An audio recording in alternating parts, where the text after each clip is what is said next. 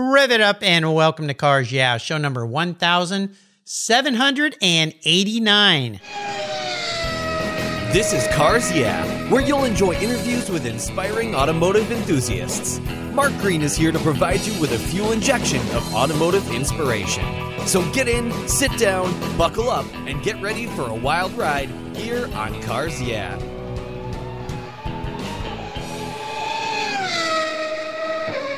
Hello, inspiring automotive enthusiasts, and welcome to Cars Yeah. Today I'm in Lake Elsinore, California, with a very special guest by the name of Mark.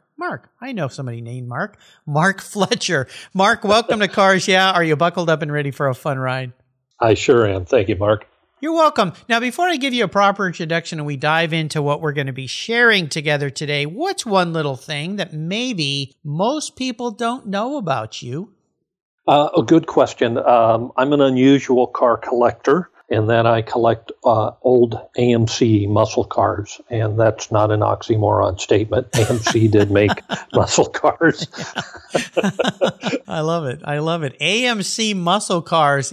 Yeah, it's funny, and I love the way you said that. Well, I think that's pretty cool. Now, we're going to talk about most likely some AMC muscle cars you've had, but let me give you a proper introduction, and then we're going to dive into something new in your world today, which is a new book I'm excited to share. So here we go. Mark is an automotive enthusiast, as you can understand, whose passion for documenting history has manifested into a new book titled 1970 Maximum Muscle Cars. Mark is a muscle car collector, as he said, that has experienced all makes of muscle cars of the late 60s and early 70s. His collection now centers on the underdog of American Motors, which is cool, of which he now owns 4 low-mileage examples, which we're going to hear about, I'm sure. He resides in Lake Elsinore, as I said, with his wife of 32 years. He's been active in the car collector community primarily in the Western United States. He's a past automotive appraiser and National Concours Show winner and chairman. 1970 Maximum Muscle is the second of a 3-book collaboration with his good friend Richard Truesdell. Now, Richard's going to be my guest tomorrow, so make sure you tune in for that. The other side of the story, we'll call it, who not only assists in the writing of his books, but also is the primary photographic contributor. Mark is also a sales manager for a vital public safety equipment used by the police departments in efforts to protect and serve the public. Very cool. We'll be back in just a minute to learn more about this book and Mark, but first a word from our sponsors. So keep your seatbelt on. We'll be right back. Did you know the most damaging thing to your vehicle's interior is the sun? Harsh UV rays damage your interior over time, cracking the dash, fading colors, and the heat makes getting into your favorite ride downright unbearable. My friends at Covercraft have the perfect solution for you and me. Their quality-made sunscreens are easy to use, take seconds to install and to remove, and they protect your vehicles while parked in the sun if using a cover isn't a good option. I have one for every one of my cars. They come in a variety of colors and options, and their accordion design makes unfolding and folding them up for storage as cool as the summer breeze. Your sunscreen comes custom-tailored for your special vehicles and manufactured with the quality and attention to detail that's been the standard for Covercraft since 1965. Here at Cars Yeah, I've got a savings just for you. Use the code YEAH21, that's YEAH21, at Covercraft.com, and they'll give you 10% off your Covercraft order. That's right, 10% off. Simply use the code YEAH21 at checkout. Covercraft, protecting the things that move you. American Collectors Insurance, that's how I now protect my Porsche Turbo, the one I call my Orange Crush. Are you insuring your classic vehicles on your regular daily driver auto policy? Then your special vehicles are at risk. Your regular auto insurance carrier won't tell you how much you'll get until after a claim, and more than likely, you'll be in for a rude awakening. With a agreed value policy from American Collectors Insurance, you'll be paid your vehicle's full agreed value. No surprises. If you're driving your collector car less than 5,000 miles a year, do what I did. Call American Collectors Insurance and get your very own agreed value policy tailored to your specific vehicle. If you're like me, you're picky about who works on your special ride. A great policy allows you to choose your repair shop of choice, and that means you'll know the job is done right. I shopped around and decided to protect my car with American Collectors Insurance. They've been protecting vehicles since 1976. Give them a call for a quote today at 866-ACI. Yeah, that's 866-224-9324. And protect the ones you love. I did at American Collectors Insurance. Classic car insurance designed by collectors for collectors. All right, Mark, we're back. Now, I want to start with a success quote or a mantra, some kind of saying that has great meaning for you. It's a nice way to get those muscle car tires smoking here on Cars Yeah, so take the wheel. Well, actually, a mantra that I've used is in restoring cars, and it was also very effective in writing books, and that is do something each day. I'm familiar with a lot of people that have muscle cars or old cars, and they walk past it, and they walk past it, and the task can be pretty daunting to restore something. And so I've taken on the task of doing something each day for the restoration of my muscle cars. And in the book, it was the same, whether that was research or talking with somebody about the historic levels or actually writing. That's how I made progress on the goal. You know, it's great advice. A lot of times people, when they have a daunting project, they are thinking of the whole thing. And that's what stops them every day. That causes that procrastination that sometimes sneaks into our world. So I'm glad you shared that. I've had so many authors on this show, and that's something they repeatedly say is you just have to write a little bit every day. And that way, eventually, it'll get it done. But I like the correlation to restoring cars and so forth. So let's dive into this book, 1970 Maximum Muscle. It's really a cool book. And you know, being a kid I got my driver's license in the 70s. I mean, the cars that were around back then were pretty darn cool. So let's dive into your passion for these things, why this topic, and talk a little bit about putting this whole project together, what it meant for you. Well, the project came about based on my passion. Both Richard Truesdell and I wrote the Hurst Equipped book that came out in 2012. And after that book, and it took a long time to write between the two of us, but after that book, I got thinking of what would be the ultimate car collection. And I have a fascination with 69 and a half muscle cars, the cars that were released mid-year.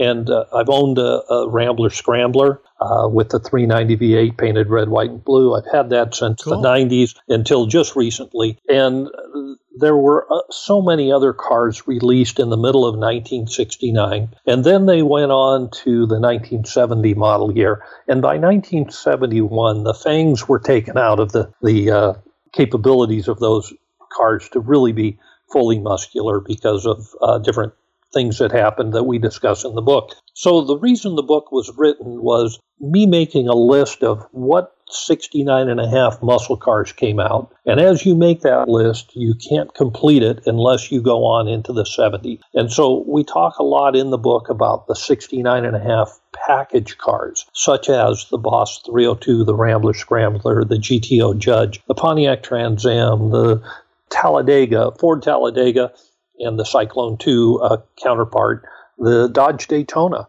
All of those super visual cars were sold almost in a frenzy in 69 and a half, and most of the thought process of those package cars carried over into the 70s. And so when we were putting together the list for the book, we ended up with two lists, 69 and a half and 70, and that went right into what Quarto was trying to do, Dennis Perneau, in putting together a 70 book. And we said we'd write the 70 book if we got to include the Genesis, the 69 and a half model year that led up to it. Cool. What is it about these vehicles that fascinates you so much? Well, they were all limited numbers. And back in my youth, I started restoring Mustangs, and I love all sorts of cars, but I had a series of 65, 66 Mustangs, and that's when I was doing a lot of car appraisals, too, as a hobby business. And I discovered that people invested just as much in a six-cylinder, three-speed Mustang in the restoration of it as a GT Hypo Fastback Mustang. But the end result was much different. The higher the horsepower, the higher the options, the higher the value at the end of the restoration. And so from that, my fascination has always been with the unique cars and those that are at the top of the performance aspect. And what's funny is some of those cars back in the day had less options and actually cost less to restore because you didn't have to go through a heater or a radio and a little less electrical. But we're more desirable at the end. And as you look at that, I think the peak of all those special cars was really in an 18-month period. And we wanted to figure out, okay, why the frenzy of cars being introduced in 69 and a half and 70, and why did it end in 1971? So what did you discover to answer that question? Good question. First of all, we discovered that most people's perception of why the muscle car ended doesn't correlate to a calendar and timeline. Most people's perception of people your and my age is that the oil embargo of 1973 affected the muscle cars. It affected their values, but didn't affect them being built. It was actually emissions and insurance that really killed the muscle car. And we actually have a subtitle in the book that California killed the muscle car. Yeah, bureaucracy. They always do that, don't they? They sure did back then. And they started with the emissions. And it was a good thing that they did the emissions, don't get me wrong. Sure, but at the same time, it really killed the free flow exhaust, regardless of how well a car was running. And performance caused more emissions than a regular car. So that was one aspect. And then the biggest threat was that cars quit being sold in 70 and 71 because of insurance costs. Mm. Insurance was double, tripling, and more on the performance cars. And the reason for a lot of the package cars mid-year 69 and a half was they were named different, and therefore they weren't on the insurer's list of bad cars to insure. And was this primarily due because they just had so much power and people kept crashing them? Yeah. In fact, I read an excerpt from a Congress report just yesterday that somebody had posted, and basically the surcharges started at 100%. In other words, double the insurance for anything that was considered a muscle car or power. And the good thing is it's proven the fact that the term muscle car was used back in the late 60s and early 70s as well, because it's written in the congressional document. But the insurance company was penalizing especially young males and especially cars that had high horsepower ratings. Yeah, you put high horsepower together with a young male and you got trouble, right? Well, especially the young people of the 60s. There was a lot going on in society in the late 60s as well. We were in a space race that was coming to a conclusion.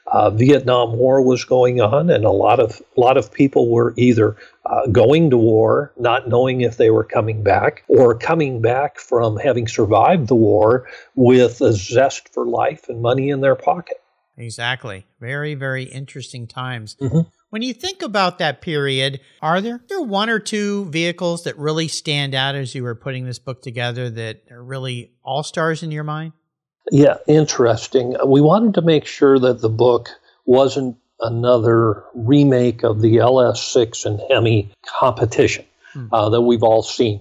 And I've not owned either one of those two cars, although I've had quite a few muscle cars over the years of all brands. But I didn't realize prior to the book that they made 4,500, almost 4,500 LS6 Chevelles in 1970. If you compare that to, 692 Trans Am, 69 and a half Trans Ams, or 1,500 of the Rambler Scramblers. It was quite a successful high-performance car, and the Chevelle was rather expensive in the process as well. So I was really impressed with how available that particular muscle car was to the public in 1970, and of course by 71 the LS6, the 450 horsepower 454 disappeared. It was there and gone pretty quickly. The other one that impressed me, and I've always liked the styling of the Torino Cobra.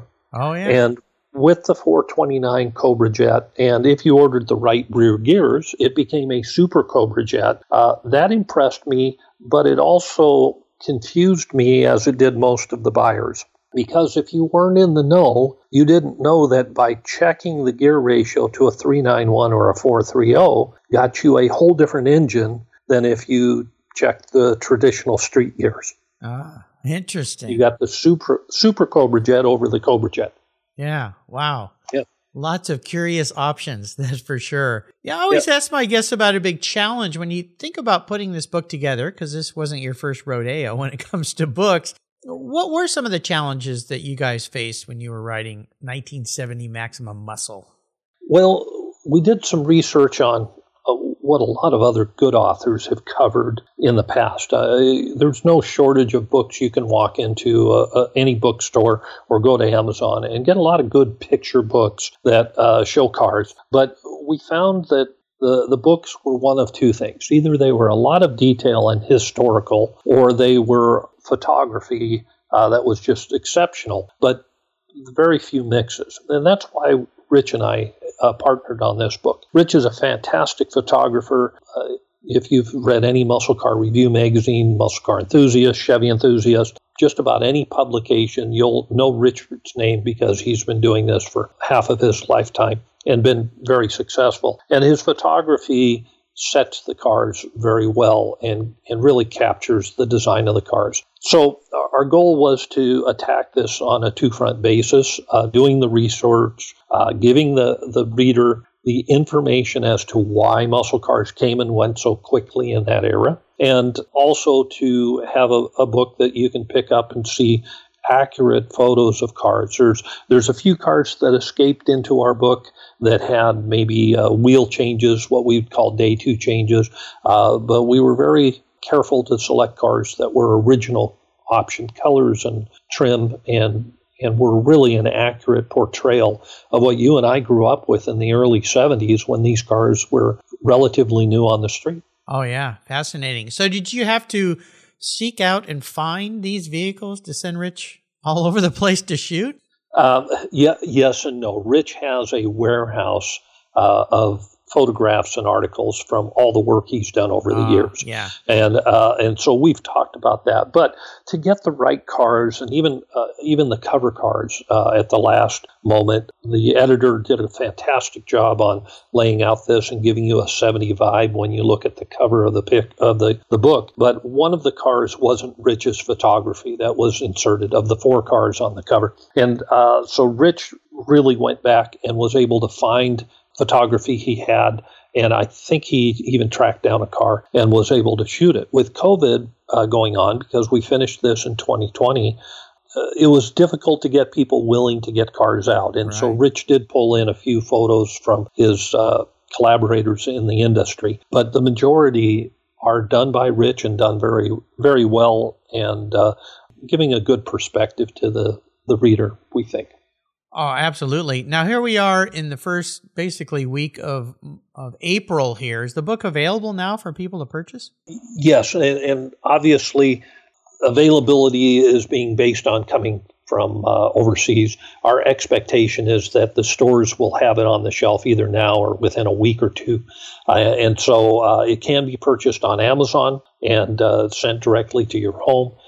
Richard and I will be doing some personal appearances where allowed here in Southern California. We're anticipating going to the McCacken Show, Muscle Car, and Corvette Nationals back in Chicago in November, and we'll be signing and autographing books as well while we're there. Very cool. I love it. It sounds like a really, really fun project, and as things are opening up here, not as fast as we'd like, but every little bit, every day, every week, it's a little bit better so we can all get out and enjoy our vehicles again. Fantastic. Let's take a short break and thank our sponsors. We come back. I want to dive into your personal passion for cars. We alluded to that at the beginning of the show, some unique vehicles you collect, so keep the seatbelts on. We will be right back with Mark Fletcher. I've discovered Linkage. It's a new quarterly publication and website that covers the automotive market, driving, restoring, collecting, and discovering your passion for motor vehicles. Linkage is about experiences, opinions, and values. Linkage is an actual informed, reasoned opinion based on first-hand experiences. A talented Linkage team covers the automotive world. The people who share your passion and mine, smart, considered, rational, and experienced opinions. Ones you can learn from and grow. That includes our passion that drives auctions and the collector car market. So come with me and join us on this journey. Join Linkage. Linkage, geared for the automotive life. Subscribe today at linkagemag.com. And don't forget, when you go to subscribe, use the code Cars Yeah and get $10 off at linkagemag.com. Here at Cars Yeah, it's all about inspiration. And our charity of choice is TechForce Foundation, where it's all about making a positive difference in young people's lives. TechForce helps young adults discover their talents and passions for all things automotive, with a mission of helping students develop a career as a professional technician. TechForce awards nearly $2 million in scholarships every year for students to pursue technical education, and they support hands-on activities, events, and mentorships across the country, working to change the outdated perceptions of these careers. Auto techs are in high demand, but the supply of qualified technicians is critically short. They need your help to fuel their mission. Learn more and join me in supporting them at techforce.org. Hey, Mark, tell me a pivotal moment in your life when you knew that you were going to be a bit of a car guy, a story that instigated this passion you have for all sorts of cars, but specifically muscle cars.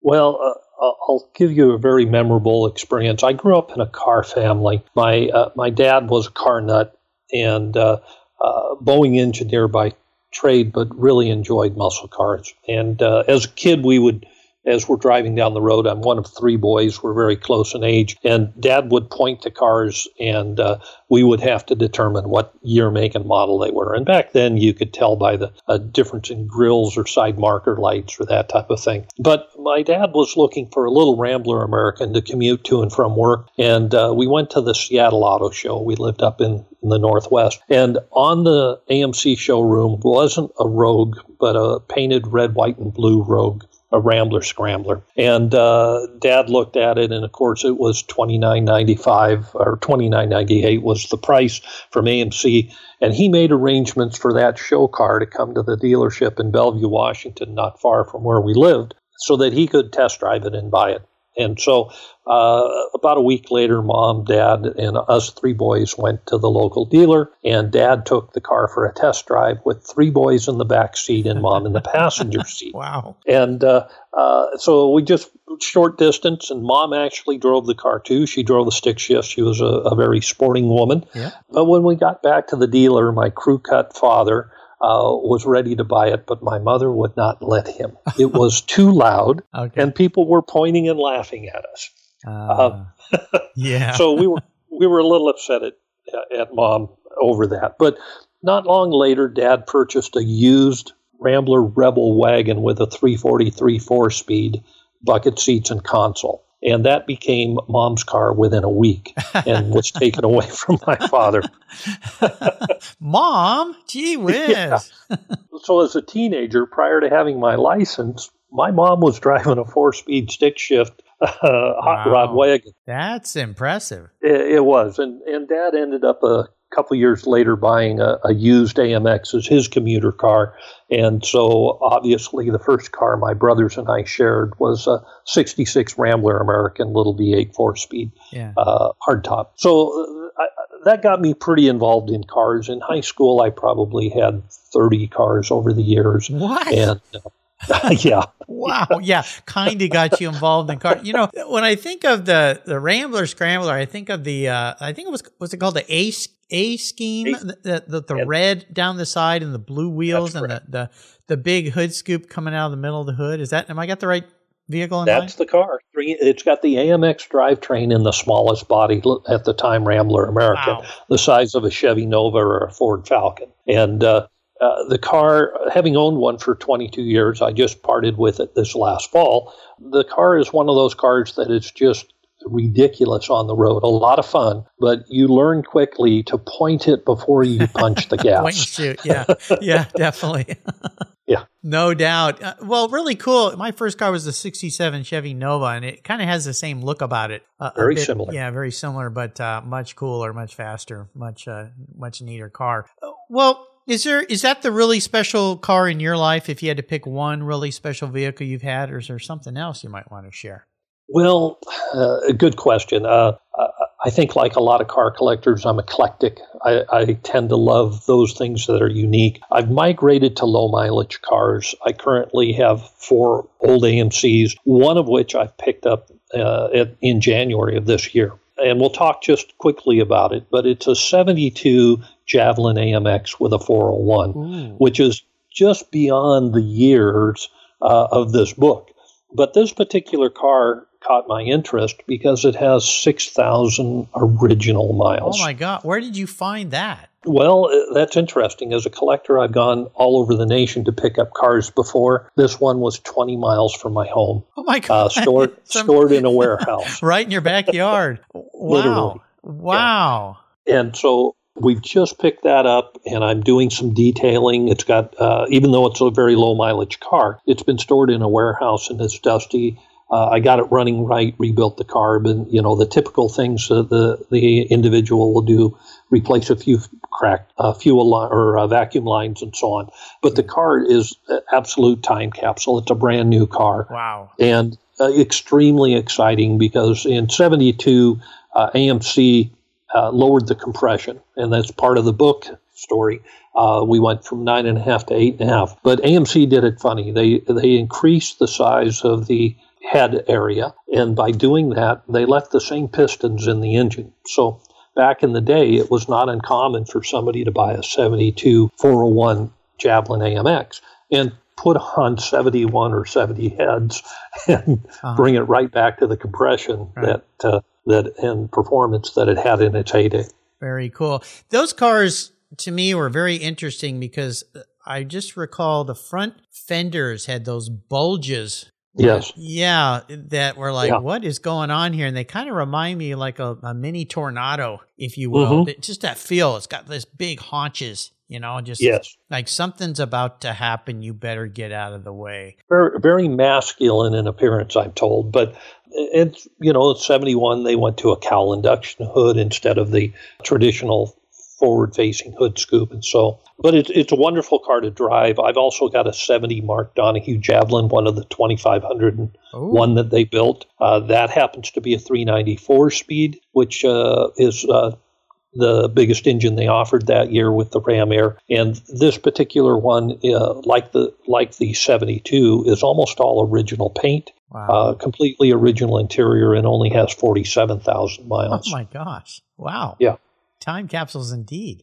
Very cool. That one I went to Nebraska for. So that was a little further away. Yeah, sometimes you got to do that. Very, very cool. I always loved the Javelin, the AMXs. I mean, there's just something about those cars were cool. And that tie, of course, with the great Mark Donohue makes it even more special. Well, here's a bit of an introspective question for you, Mark. I'm going to crawl into your skull a little bit here. If you were a vehicle, you were manifested as a vehicle, not what you want to be, but your personality into a vehicle, if that can happen, what would you be and why?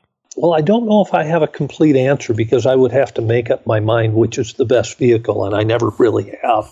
but I can answer you this. People have asked me before what I name my vehicles, and I've never named my vehicles, but I always refer to my vehicles as him, not her. Oh, okay. And that may not be appropriate today, but still it's where my mind goes. Yeah. And I think the reason is a muscular vehicle tends to be sort of a masculine vehicle. And so it's not like it's a Mustang pony car or anything else, but, you know, when you'd rather have the exhaust sound than the radio sound driving a car, it tends to be more of a masculine car to me. And so I've always referred to my cars as he instead of her, and I think maybe I associate that with myself. Yeah, that kind of makes sense. Yeah, I think I'll let you get away with that. You don't let people get away with not picking a car, but you did that. You must be a wordsmith or something, a book writer. Yeah, you know how to twist some words together. Very interesting. Yeah, I think maybe you and I, we come from the same generation, and cars are typically referred to as female, her. And I remember the Le Car. I remember the Renault Le Car. The Renault Le Car, yes. Yeah, and I remember a roommate of mine, his girlfriend had one, and she changed the gender from Le to La, I think it was. Yeah, I thought it was kind of funny. She actually went to the trouble of creating a letter and changed it on because it was the graphics were on the side of that car. They're trying to make that car racy. It wasn't anything but racy, but maybe the turbo. She didn't devalue.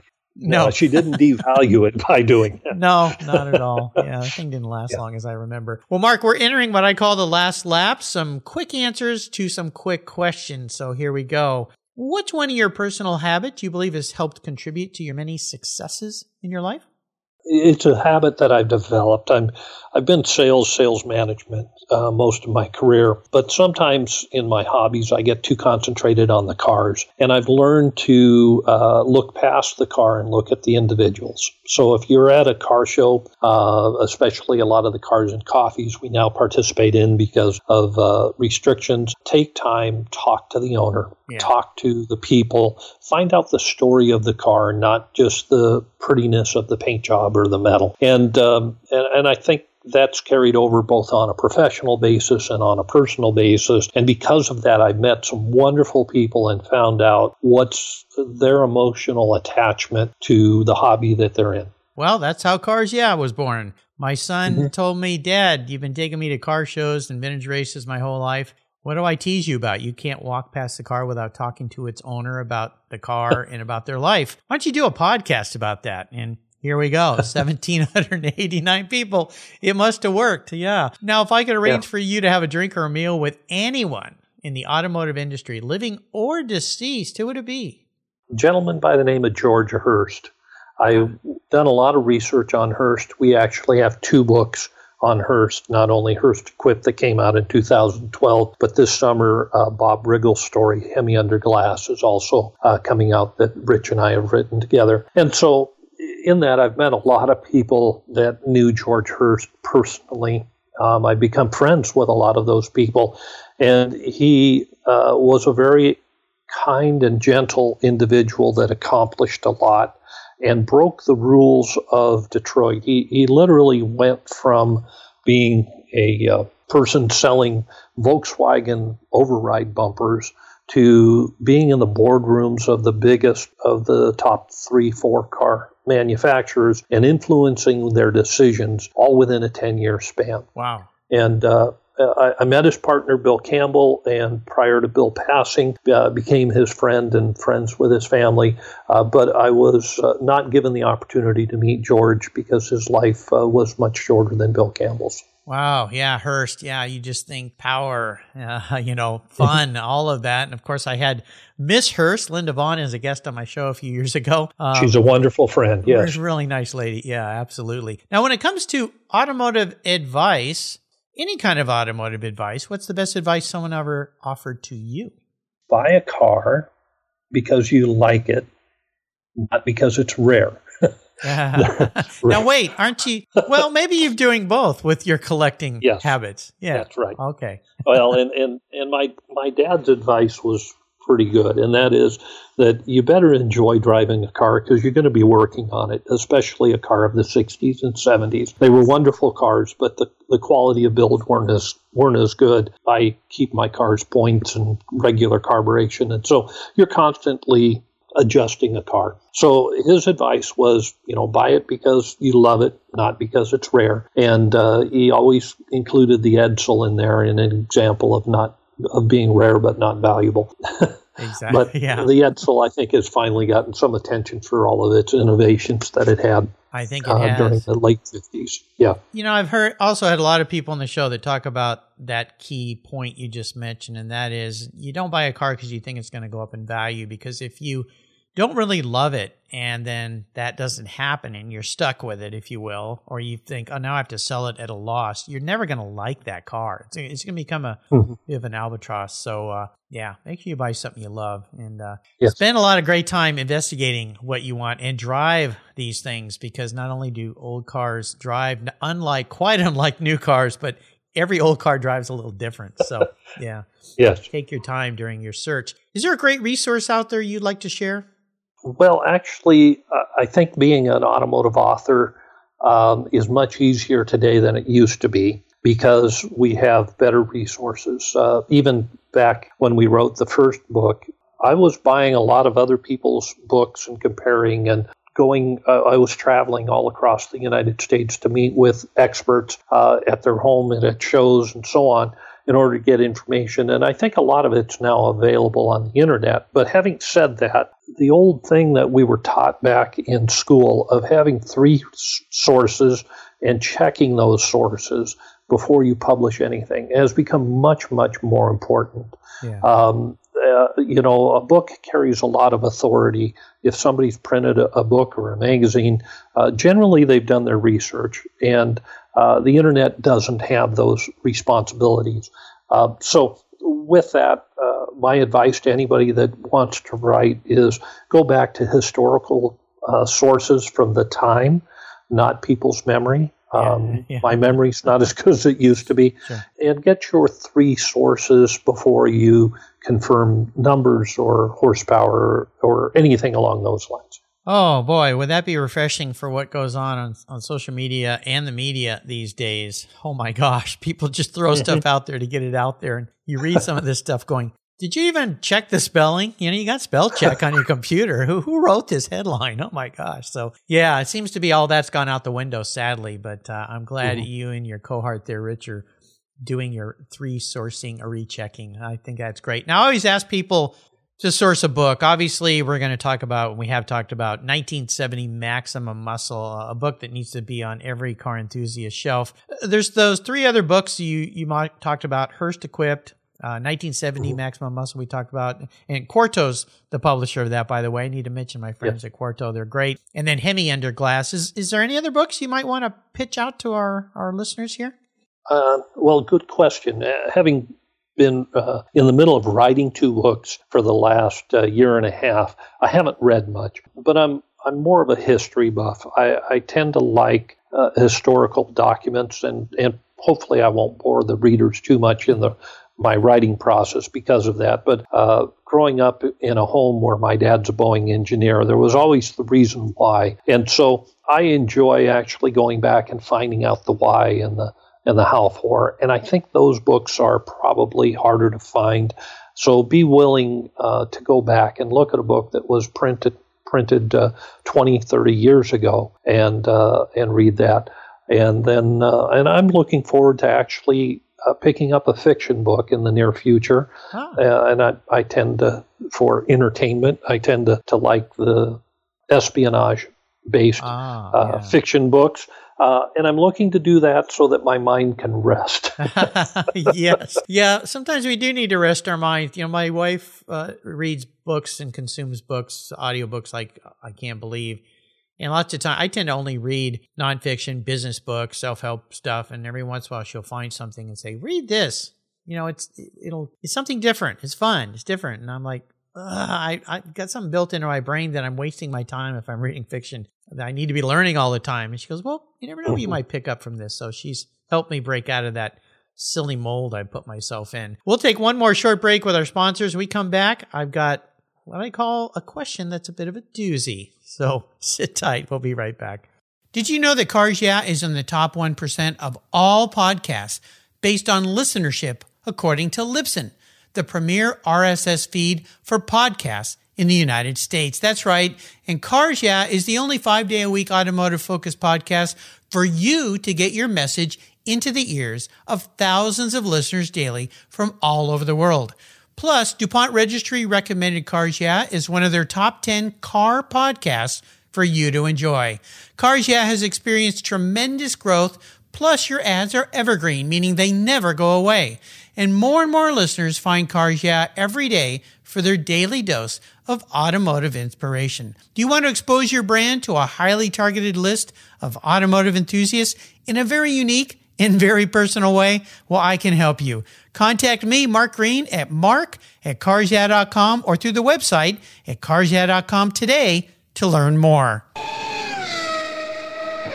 All right, Mark, I'm going to buy you a very cool collector car today, but this could be tough because there are rules to my game since I'm writing the check. I'll buy you anything, doesn't matter what it is, but it needs to be something that you'll enjoy and drive. No dust collectors here. It's the only collector car you can have. That means cars you already have need to go away. So if you don't want to get rid of a car you have, I don't have to write a check today. But you can't sell it once I give it to you to buy back all your old cars. So that little trick is off the table for a sly dog like you. So, Mark, what would I be buying you today? Well, that's a really good question. I have a very low mileage car that I can't drive. The problem. Okay, yeah, I get it. Right. That's the problem with low mileage cars. Yeah, they're a trap. So, as beautiful as it is and we want it to be documented, that can't be the car because I get behind the wheel of the car, I roll the windows down, I put my Beach Boys tape in the 8-track, and I row the gears as I'm driving down the back roads with all the windows down. That takes about 40-some years off of my life when I do that. Nice. And right now, the 70 Mark Donohue Javelin I have, that's low mileage and very similar to my second car in high school, which was a 70 Mark Donohue Javelin. It gives me all of that satisfaction. So if it's not a financial aspect of AC Cobra or replacing the 66 Shelby I used to own, I'm content with that Mark Donohue Javelin, nice. When people try and pry it from my hands, I give them the same answer, which is, please speak with my widow about buying the car. Oh, my God. You know, I love this because it's great when anyone who I've had on Cars Yeah reaches a point in their life where they have the car that has made them happy, brings back their youth, which is what these old cars do for all of us. So I'm so thrilled to hear that answer. I get a big smile on my face. Not because I don't have to buy you something, but because you've already figured it out. And that's a pretty cool thing. So I'll ask you this, Mark. You've taken us on a great ride today, and I've really enjoyed getting to know you better. You got such a nice way about you. Would you share one little parting piece of wisdom or guidance before you drive off with the windows down and the Beach Boys on the 8-track and that 1970 Mark Donohue Javelin? I'm going to ask for people to be compassionate. There's a lot of people that right now have had health issues, especially in our age group. And if you're blessed enough to have a muscle car or a sports car in the garage that you can take out and ride, put on your mask, pick up your friend down the street that doesn't have that, and go for a ride. And please share the blessings that we have with others and allow them to experience that moment of youth that we all get with the top down or the windows down and the music playing and smiles and laughter. What a nice way to leave our talk today, Mark. You are a special guy. Thank you for that. Just put me at peace just hearing you say that. So I feel pretty good. What's the best way for people? Do you play in the social media world or for people to follow along with you? Yeah, I'm a boomer, so Facebook is my media. Okay, no problem. So, but yeah, my name, Mark Fletcher. Generally, there's a picture of my green 70 Javelin on my Facebook head, and I welcome people to join in. I talk on a lot of different groups, even though I'm involved in every AMC group. I'm also involved in the Chevelles and the Mustangs and the Ford groups and the Mopards and Superbird groups.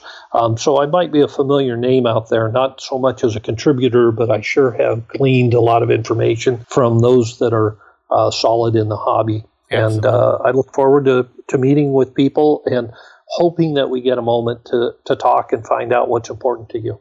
That would be very nice. And again, get your hands on this book, 1970 Maximum Muscle, from our friends at Quarto. They publish so many great books. They send so many great authors to me here at Cars Yeah. I'm very, very appreciative of those folks. You can find everything that Mark has shared on his show notes page. Just go to carsyeah.com, type in Mark Fletcher, and his page will pop right up. And make sure you tune in tomorrow because his cohort in crime, Rich Truesdell, is going to be here to talk about the photographic side of this book. So tune in tomorrow to Cars Yeah. Mark, thanks for being so generous today with your time, your expertise, and for sharing an incredible life you are having. Until you and I talk again, I'll see you down the road.